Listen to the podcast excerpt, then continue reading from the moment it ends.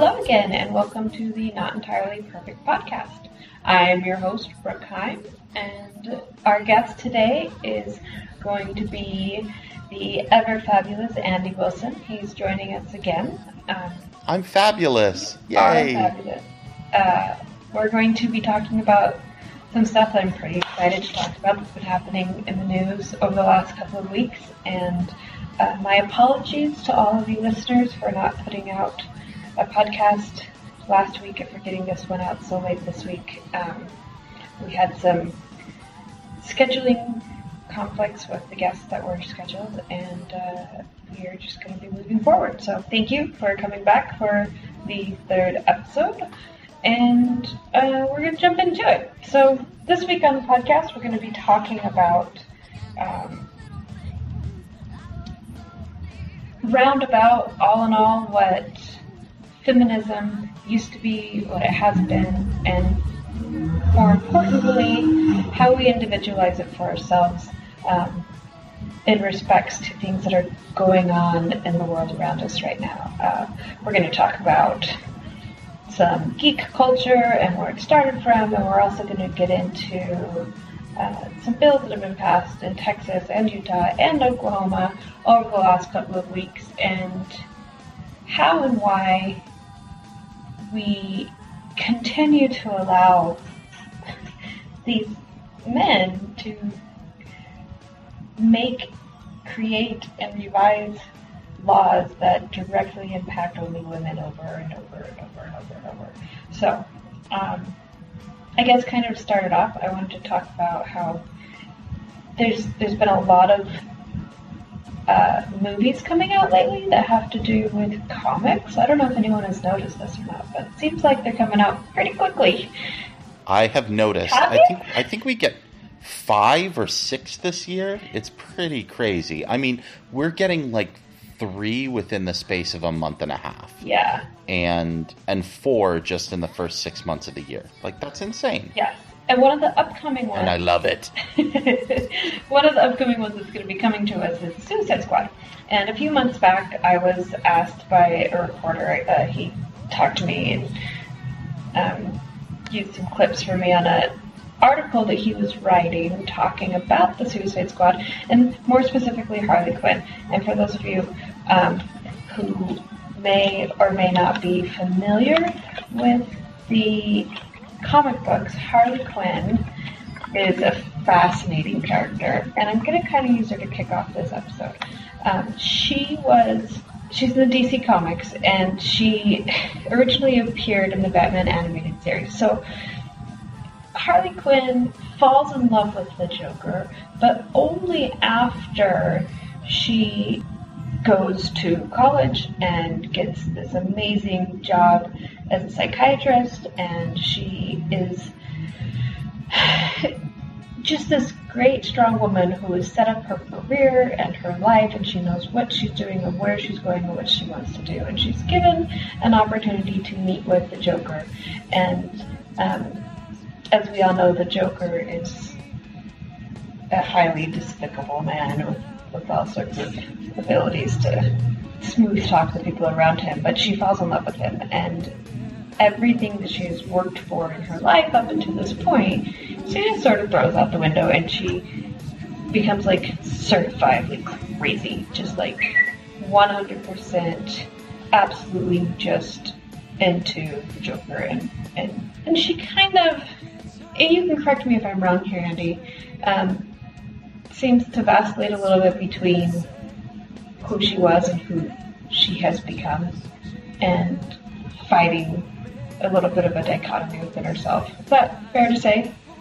Yeah, I think I think a little bit, and I'm I mean I'm not the biggest DC guy, so uh, I think our listeners will probably correct me if I'm wrong on this too. But yeah, I mean I mean, she was she was a, a, psychiatrist. She was a shrink, a brilliant one, and I think there's still that part of her in there. And she's certainly still brilliant. I mean, yeah, the Joker's is brilliant. I think part so. of why she has become so crazy is because she was so smart. And in order to completely turn away from that, she kind of has to go like to live in crazy land. She really have to turn your back on that, but there's part of that that's always going to be pulling you back into that part of who Well, you it's- it's- to be. Like, Yeah, it's kind of the that's the Joker's mo is uh, he's trying to show how insane the world is by creating all sorts of violence and stark contrast and making people choose the unchoosable uh, in order to drive them as crazy as he is and to expose the insanity in our society and the hypocrisy in our society. I mean, after all, he spends his time being chased by uh, a guy who's also certifiable wearing a giant bat costume. So Yeah. the Joker knows how crazy everything is, and, and I think so does Harley, and that's and that's what's interesting yeah, here. absolutely. And um, she befriends Poison Ivy, who, you know, we all know is also another very strong female character, um, albeit a quote unquote villain. I, I do think it's interesting how many female villains there are in the DC world and how, Yeah, how amazing they are. They're really fascinating characters. Um, They they all are amazing, and they're they're all kind of sexy, which is interesting too. I think that I mean I think that comes out of the '80s a little Yeah. bit and residual stuff, but I mean, um, hasn't been in I- love with Catwoman, right? yeah, totally. Oh my gosh, Julie Newmar. Oh, hello, Lee Meriwether too. Yeah. Eartha Kitt even. Come on, like that was like, oh, that was like my childhood.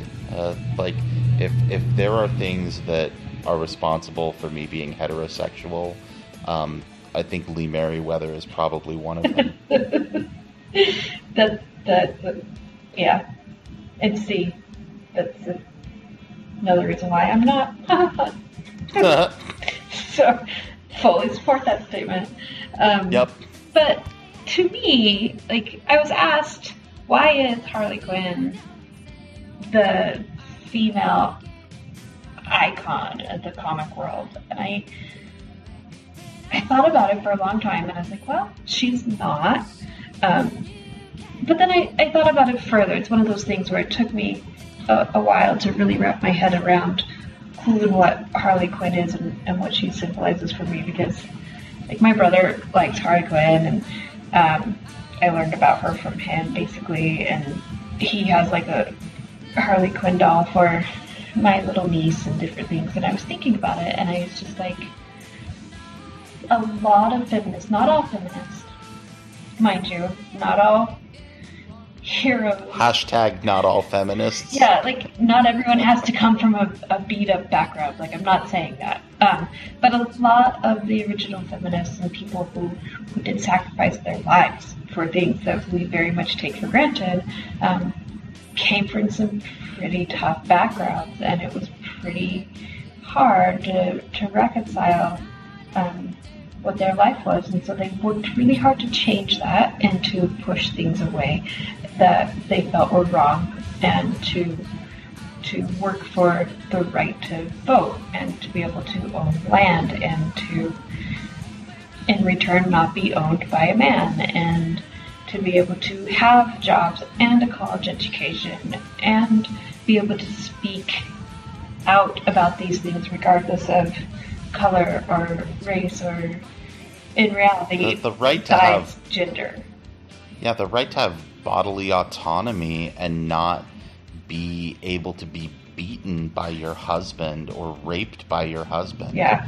I mean, come on. You were in charge of your own body was a huge. It was they died literally died for these rights, and these are things that um, are very much when I hear people that are usually younger than me saying, "Well, we don't need feminism," and I'm tired of feminism, and these aren't things that I look for that affect me. I've never encountered these things. I just want to say that that's the point. like in America, we have quote unquote freedom because people have died and worked and slaved for those freedoms.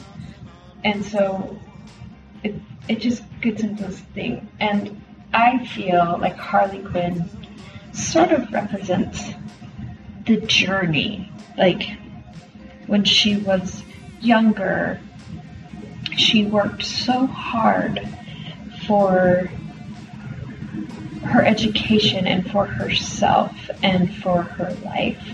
And then she got to the point to where she was successful and she was um, still working hard and an amazing psychiatrist and she kind of turns a corner when she meets this guy and all of a sudden those things that were so important to her and those things that she was fighting so hard for and those things that she needed to accomplish in her life were no longer because there is a new bar there is a new set of desires and and she was happy and she was in her Joker costume. Like she she was this new person, and so why would she need what she used to have? She doesn't need those things, and she made new friends that had her same ideals. And these these things, and I feel like where her story goes is kind of an outline for what's happened with feminism, where we started out working so hard,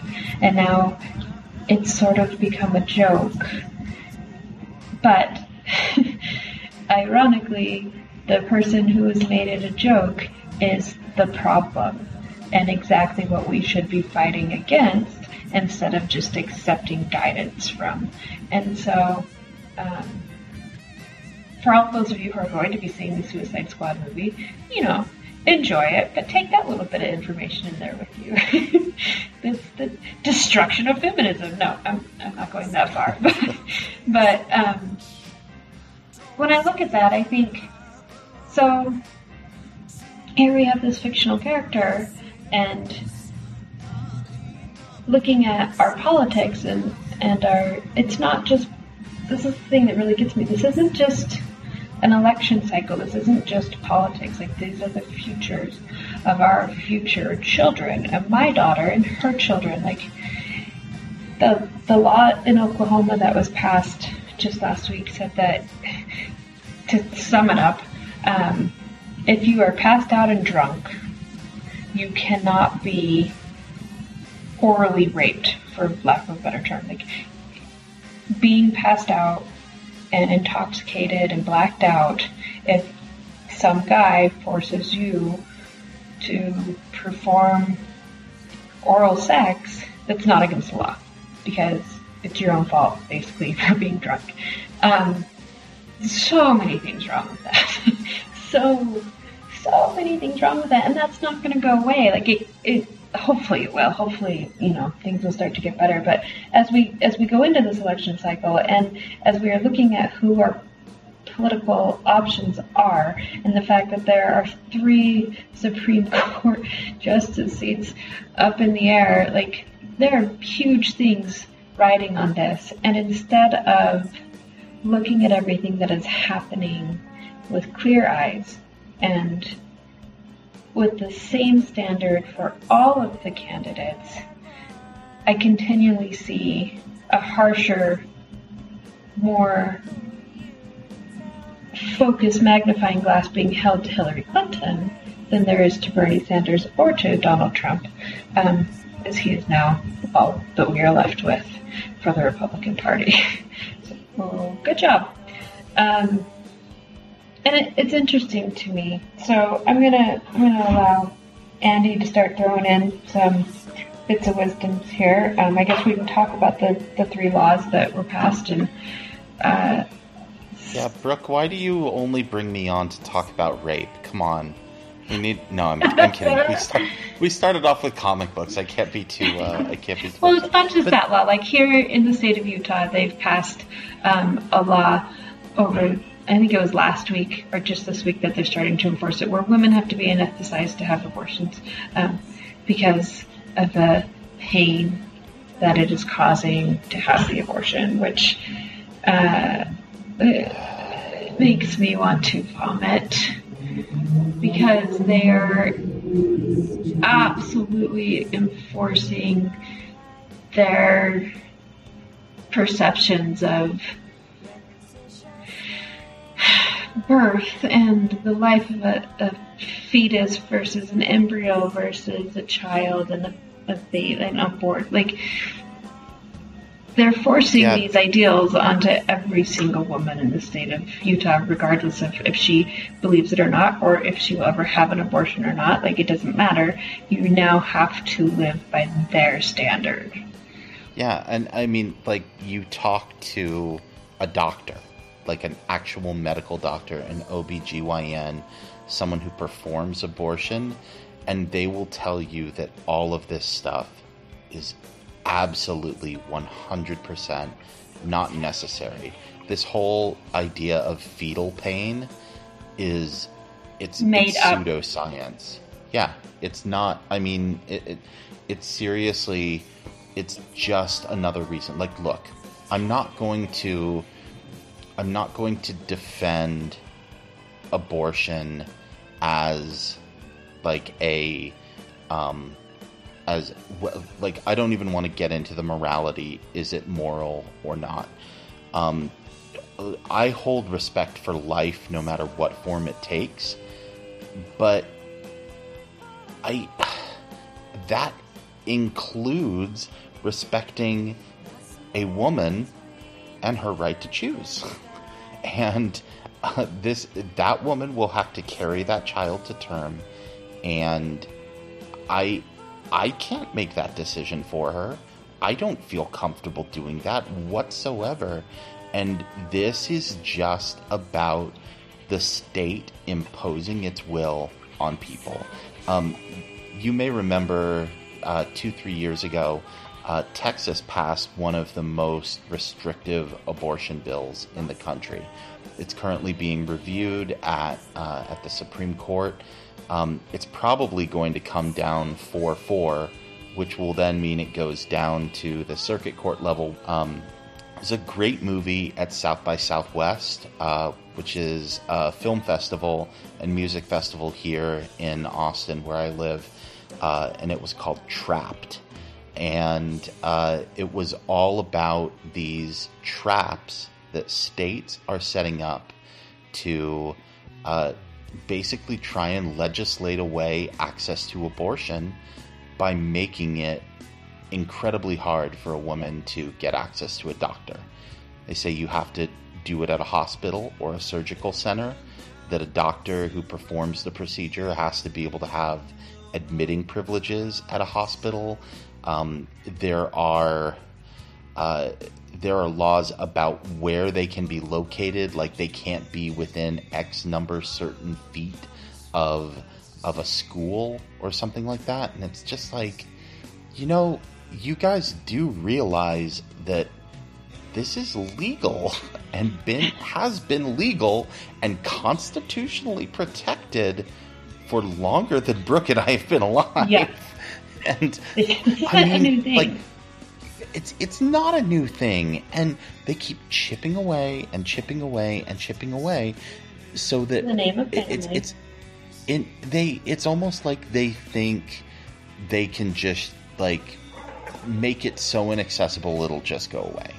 But that's not what's happening. Like since uh, this texas's abortion law has gone in into effect the number of clinics that provide elective abortion uh, has been decimated across the state. And most women have to go to one of the big cities to be able to do that. Texas is a huge state. And for some women this means like four or five hours to be able to get to a doctor to be able to do this. Um, i don't know how many of you have like that amount of time on your hands right? to like go and do something like that but like it's When just, you're already just struggling and in a situation where this is an option, like time is going to be pretty vital. Right now in America, there are 12 states currently who have banned abortion after 20 weeks. There are three states in addition to that who have a ban blocked waiting for court action. And then there's the state of Utah who requires anesthesia for abortions after 20 weeks. So, and here's here's my point about it. Like, I'm not going to get into Democrat versus Republican. Uh, should we or But you shouldn't kinda we should. allow abortion? Right? Like, I am a Democrat. I'm very bothered by Utah Democrats who say, "Well, I'm a Democrat, but uh, I don't believe in pro-choice. Like, I'm a Democrat except that I'm pro-life." But everything else, everything else, I'm a Democrat, except except for except for giving women the right to choose what to do with their bodies. Besides that, I'm like I'm a total Democrat. Like I'm totally Democrat. Um, I think that's a bunch of crap. Uh, you can be pro-choice and never have an abortion. Just so everyone's aware, like you don't actually have to. We're not going to start coming and stealing your babies and killing them just because you've decided to vote Democrat. So you can actually be a Democrat and be a Democrat. Um, in the state of Utah right now, we have two different people running for office challenging Mike Lee for Senate. There are two Democrats. One of them is Misty Snow, and the other one is Jonathan Swinton. And Jonathan Swinton is the Democrat who is not pro choice. And Misty Snow um, is a true progressive, she says. That's always going to stand up for for working people. Now, I'll let you guys look into who they are um, and do your own little research on them. But it's amazing to me that we can have a Democrat running who is opposed to Planned Parenthood and actively working um, and calling for investigations of Planned Parenthood. Like I don't, like I fundamentally don't understand that and how that is our option as a state is someone who is not going to uphold the party lines. Like, why are we allowing this man? Why are we allowing any men to make, define, revise, enforce, and take away current laws that would work for our health. Like, why do they get a say in it? Why? Good question. Good effing question. I mean that that's the key issue. It's like I I said it before. I don't feel like I can make that decision for someone else. I especially can't do that for a woman. I have no frame of reference what it's like to contemplate carrying a child. Like that is that is phenomenally huge. And like I just this comes back to something I fundamentally feel like I'm very very political and I feel this about almost all levels of legislation.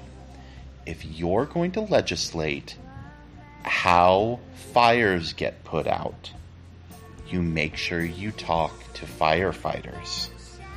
If you're right. going to make education policy, the people who should be helping you do that should be the teachers, not the people who write the standardized tests like it is right now. Just throwing that out there.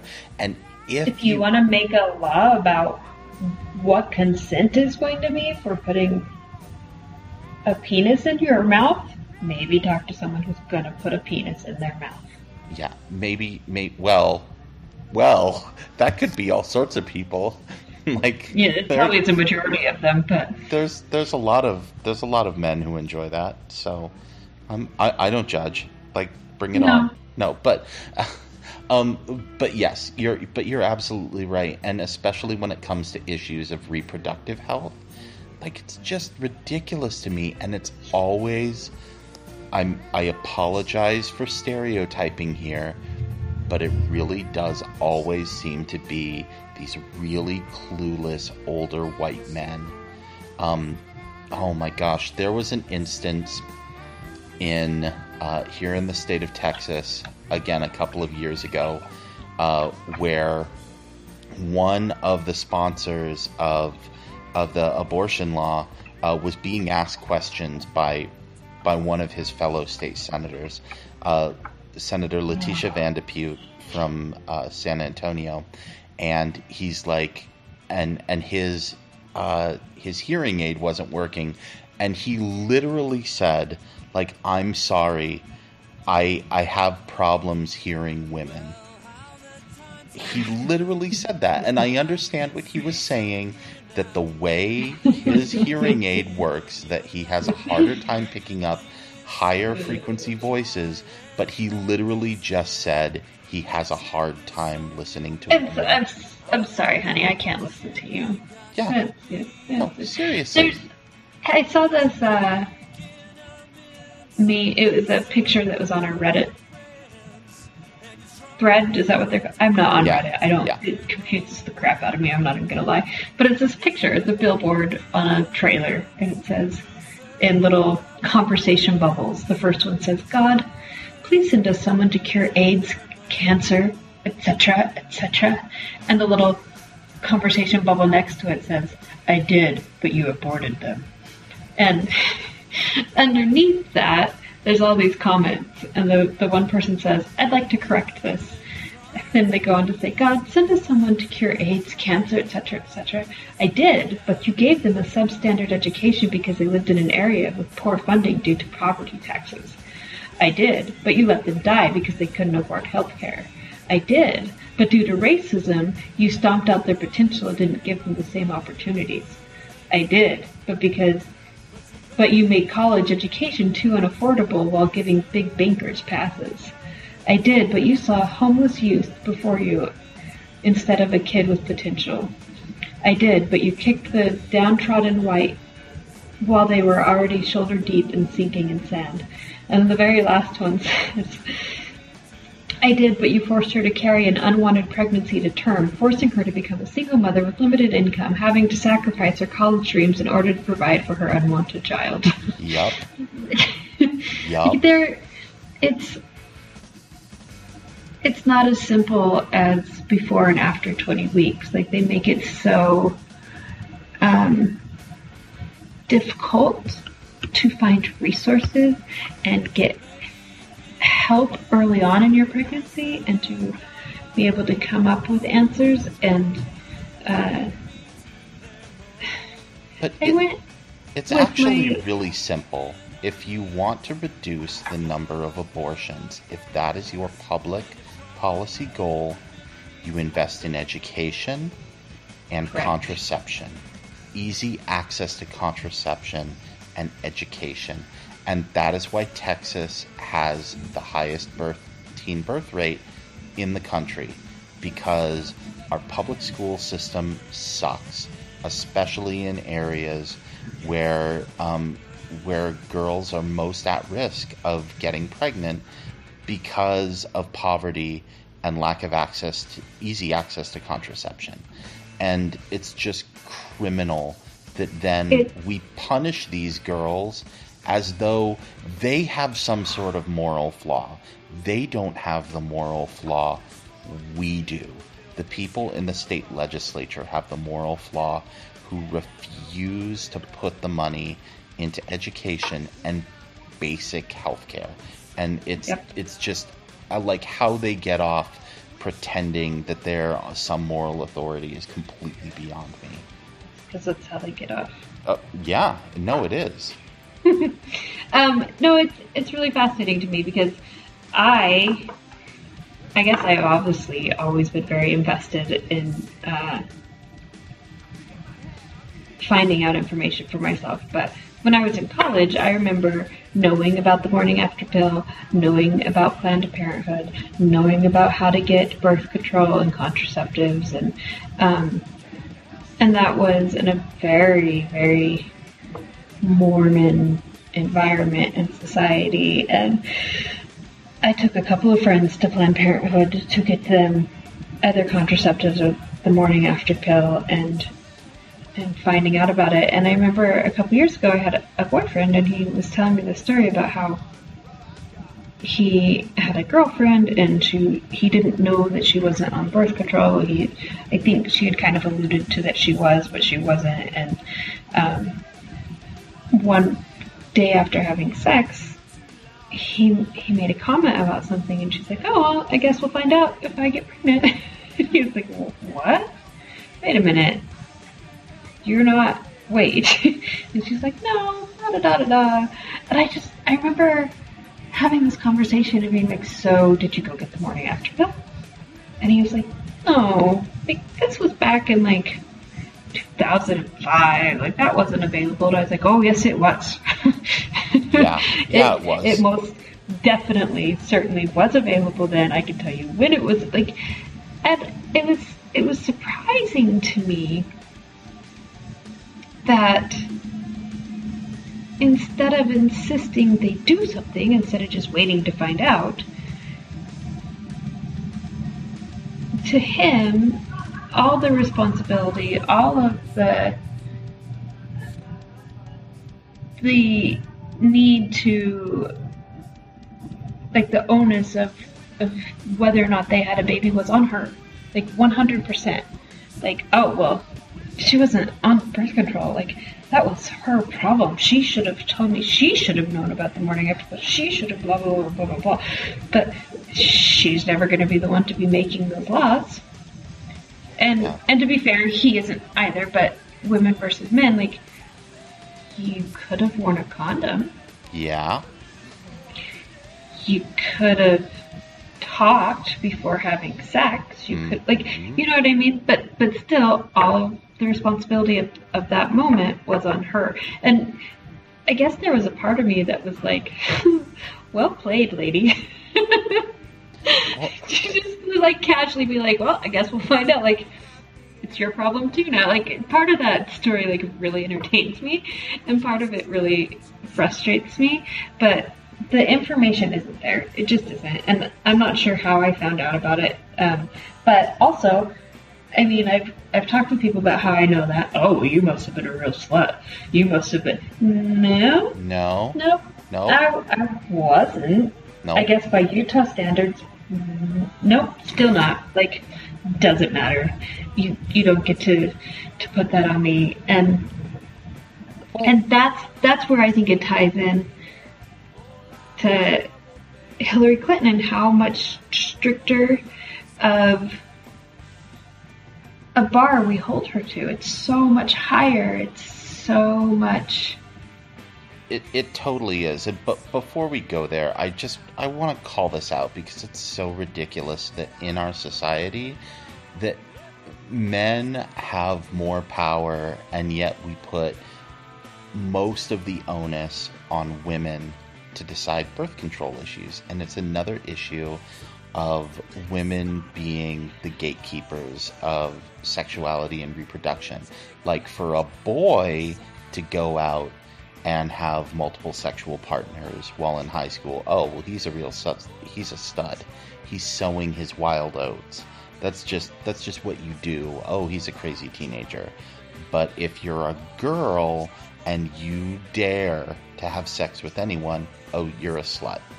It's it's an absolutely ridiculous double standard. I I personally think we need to like invest heavily in finding an easily reversible vasectomy type procedure and just every boy automatically gets it at the age of 13 just like a vaccination and then when you decide you're ready to start having kids you can have it reversed and problem solved.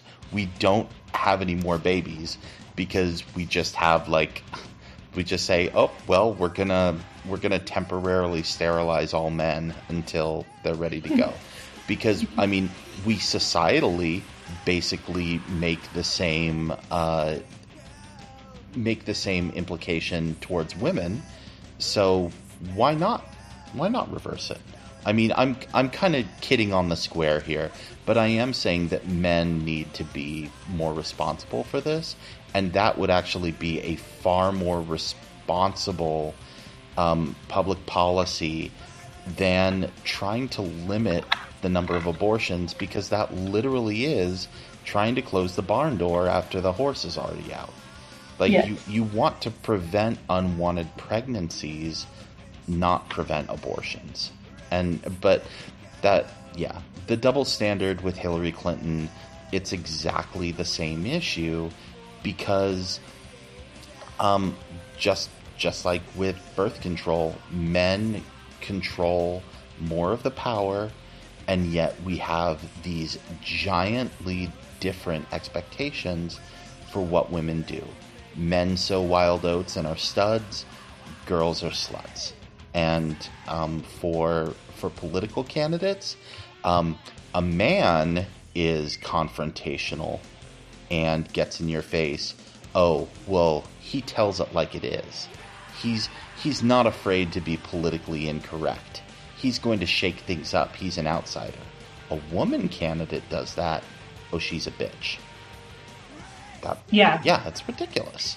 Yeah, and I'm going to be talking about this particular thing further on uh, with the guest that I have recording with me this week. Um, but the, it goes into so many things like expectations as far as what a boy versus a girl are expected to do with their lives. Like, it's it's so interesting to me that there's so little expectation of women, but yet so much scrutiny of anything that they do or don't do. Uh, there was an independent polling company who, or research fact check company that went through all of the candidates, looked at all of the things, like basically just fact checking everything they've said and during this uh, political cycle and how truthful they were.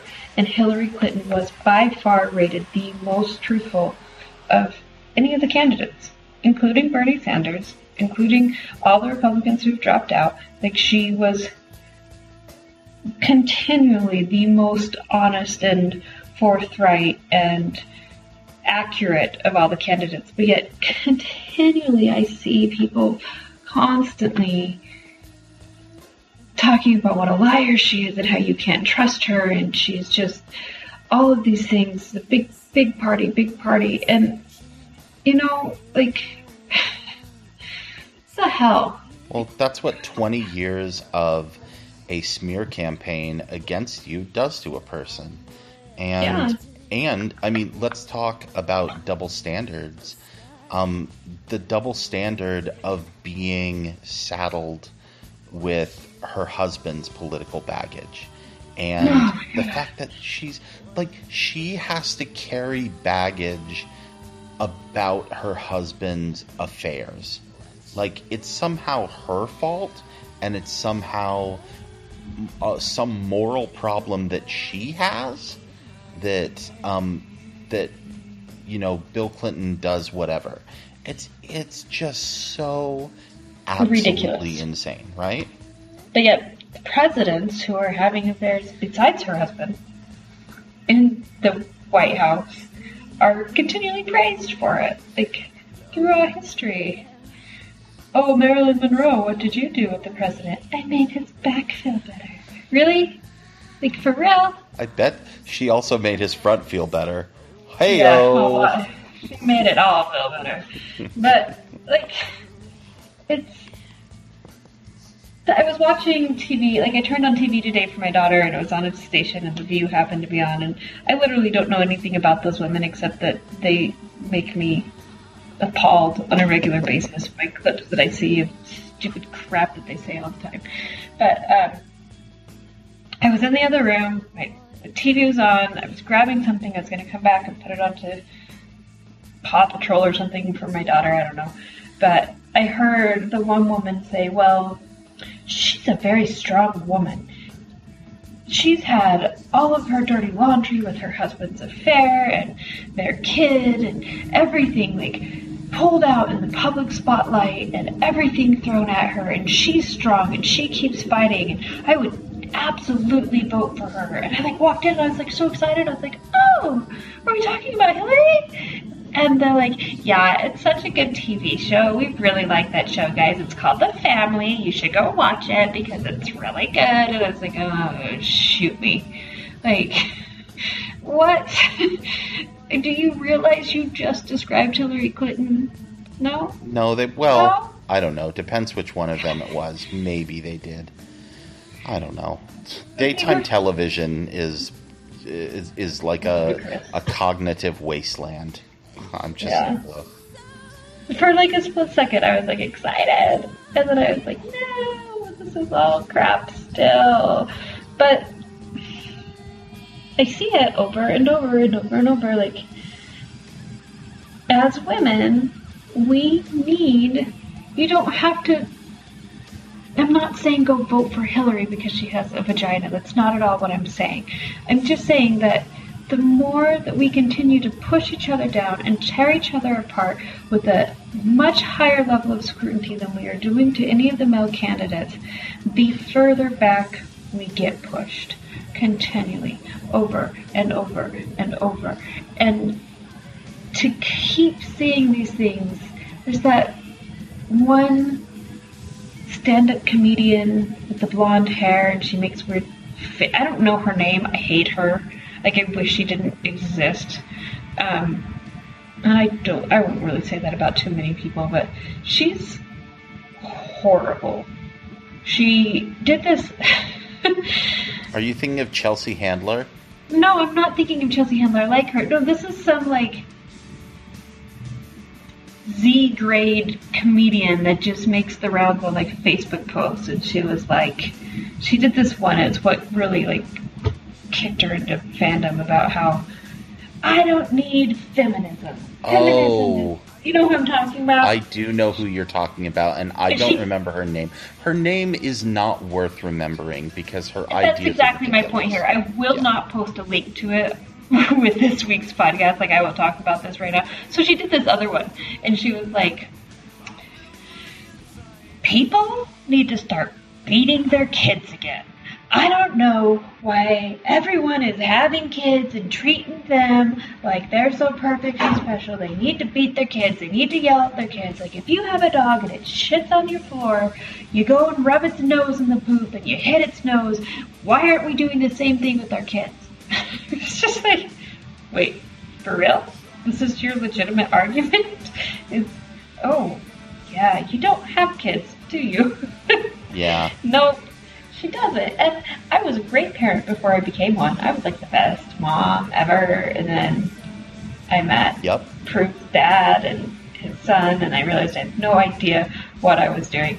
And then uh, I had my kid, and like every single day, I tear, like, torture myself with these realizations that I'm never ever going to be the mother that I want to be or think I could be. But but still I gave birth. Every woman that I know that has given birth or has the right to decide whether or not she's going to or what medicine she wants to take or whether or not she is going to be on birth control or not on birth control or having sex with one person or 20 persons or whatever it is, like, I should still have the right to decide what those laws are going to look like. But I guess what it comes down to is we do need to be actively involved, um, challenging things that aren't right, looking into changing the laws that are happening. Like there, sh- there should be something set up in legislatures where we do get to go in and I don't know, maybe vote or have a voice or talk to the people who are in charge of our states and governments and Well, Brooke, there. halls. Like, there's so many ways that we could be doing these things. I don't want to be accused of mansplaining here, but there, but there is a way to do that. It's called electing a majority of our Congress who are female, and a Yes. majority of our legislatures who are female, and a majority of our city councils and county councils. It's time that we just like exactly. get rid of all this patriarchal BS and and and free our women candidates because they're amazing. I mean, Yes. uh, we Thank you for saying it for me. I was trying not to come out and well, so. but like, s- come on, like, how many other countries have done that? I mean, there are Okay, there are you countries. posted that video to my Facebook wall with the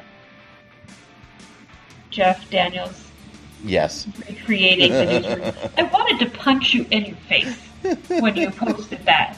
No, sh- no, really? Other countries have already done this? Of course they have. Like, 10, 15 years ago, 20 years ago. Like, this is not a new thing. It's just not. Yeah. We it- just need to get with the program. I mean, there are countries that we we refer to as third world countries in order to denigrate them that have female presidents, female prime ministers, and majority female parliaments. And we pretend that they're the backwards ones, that they're somehow retrogressive. Hell no. I mean, we we don't even have uh, women in our congressional leadership. I mean, Utah's at least made some strides. I mean, I didn't much like Becky Lockhart, but it was a big deal that uh, that she was the Speaker of the House for a while. It was a big deal that Olene Walker was governor of Utah for a while. Um, Yeah. it, oh man, what I would give to bring back Ann Richards as governor of Texas right now. Oh my gosh. What I wouldn't have given to have Wendy Davis beat Greg Abbott and be our governor right now.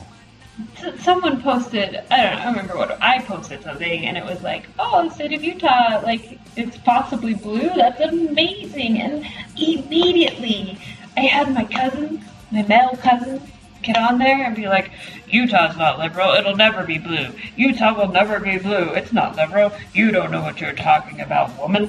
Like, they didn't say it quite like that, and if you're listening, I, I love you. um, they are two of my cousins that I very much do. They're some of my favorites. But, um, like, Salt Lake just elected a lesbian female mayor. I'm sorry, that's pretty damn liberal. That's pretty blue. And and I know I know Jackie Biskupski, she's pretty liberal too. Yeah, she she is like very liberal. So I'm sorry if that happened.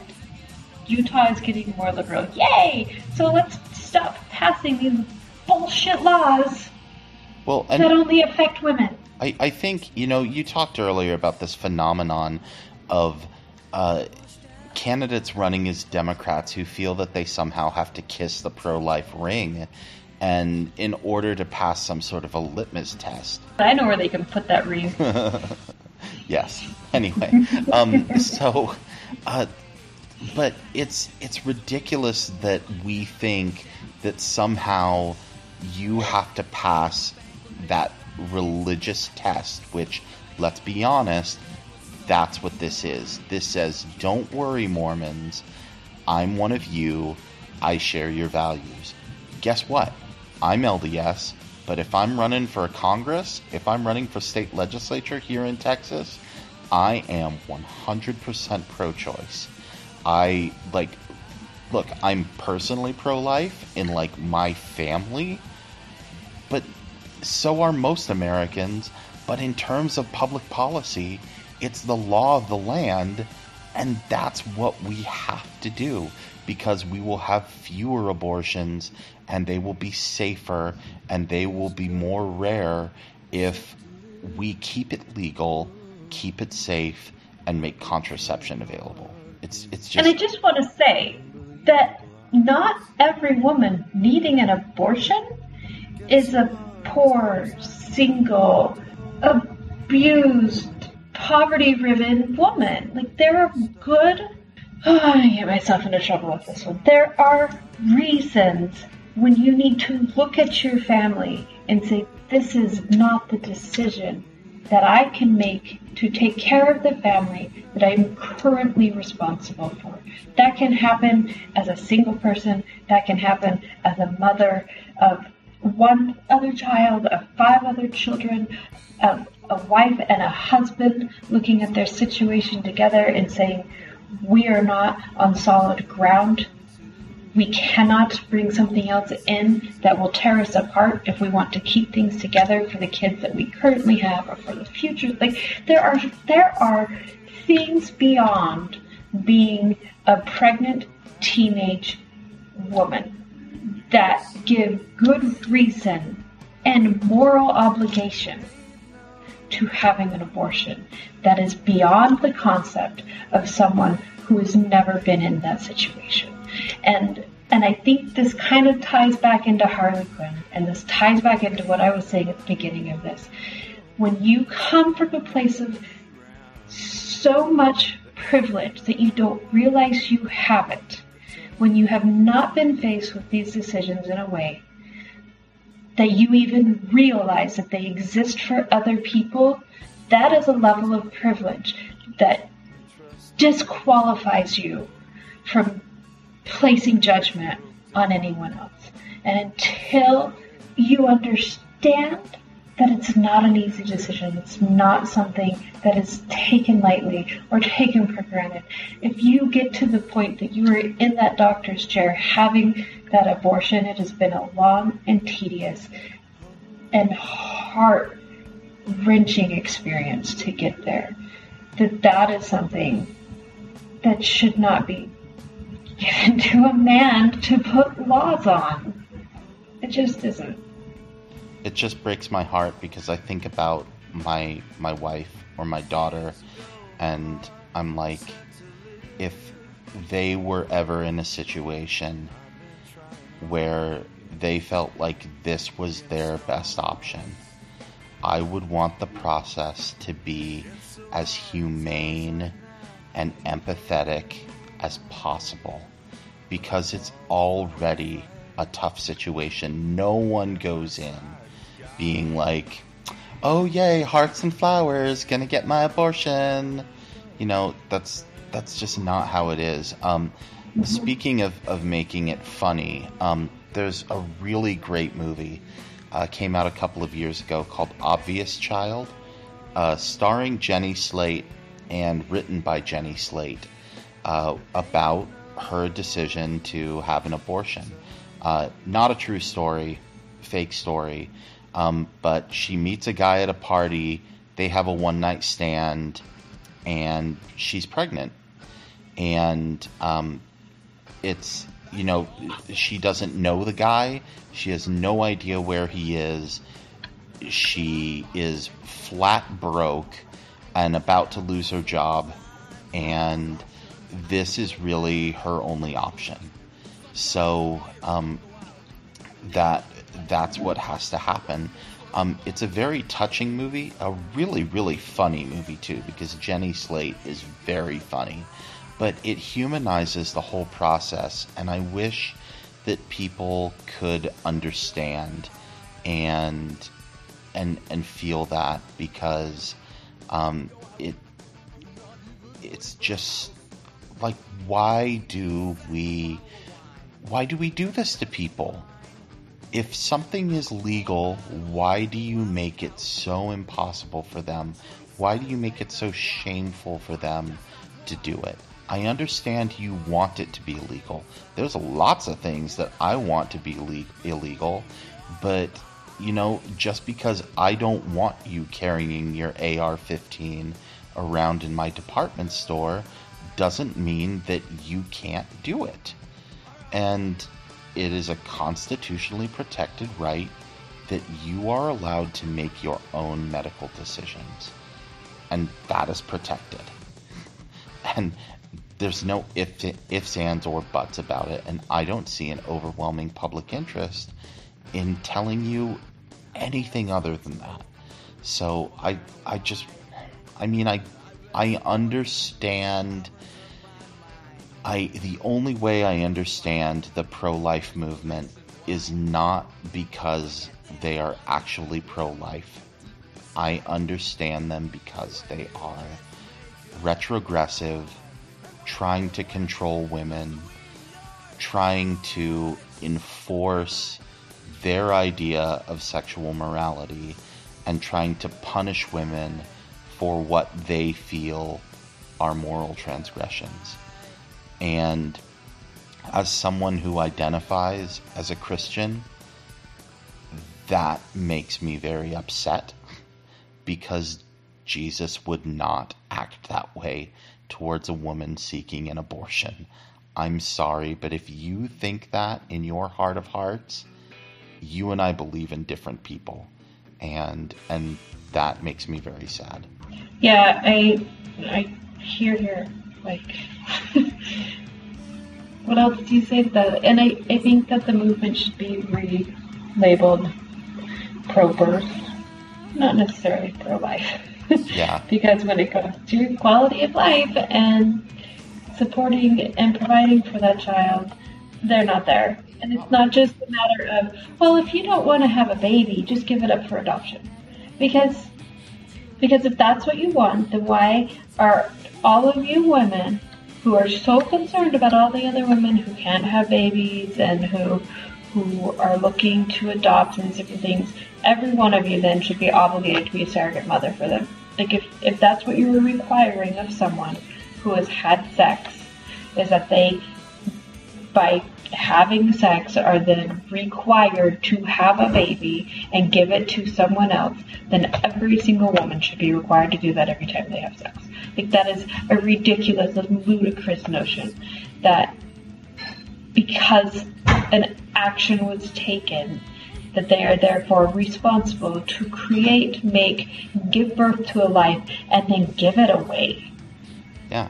As though they didn't do that just because like, like I don't I don't understand how they don't see how insane that is. Well, and in the same way that we look back at first wave feminism and having to literally fight and die for the right to vote, to not be beaten by their husbands, legal beatings, you were allowed to beat your wife in most states.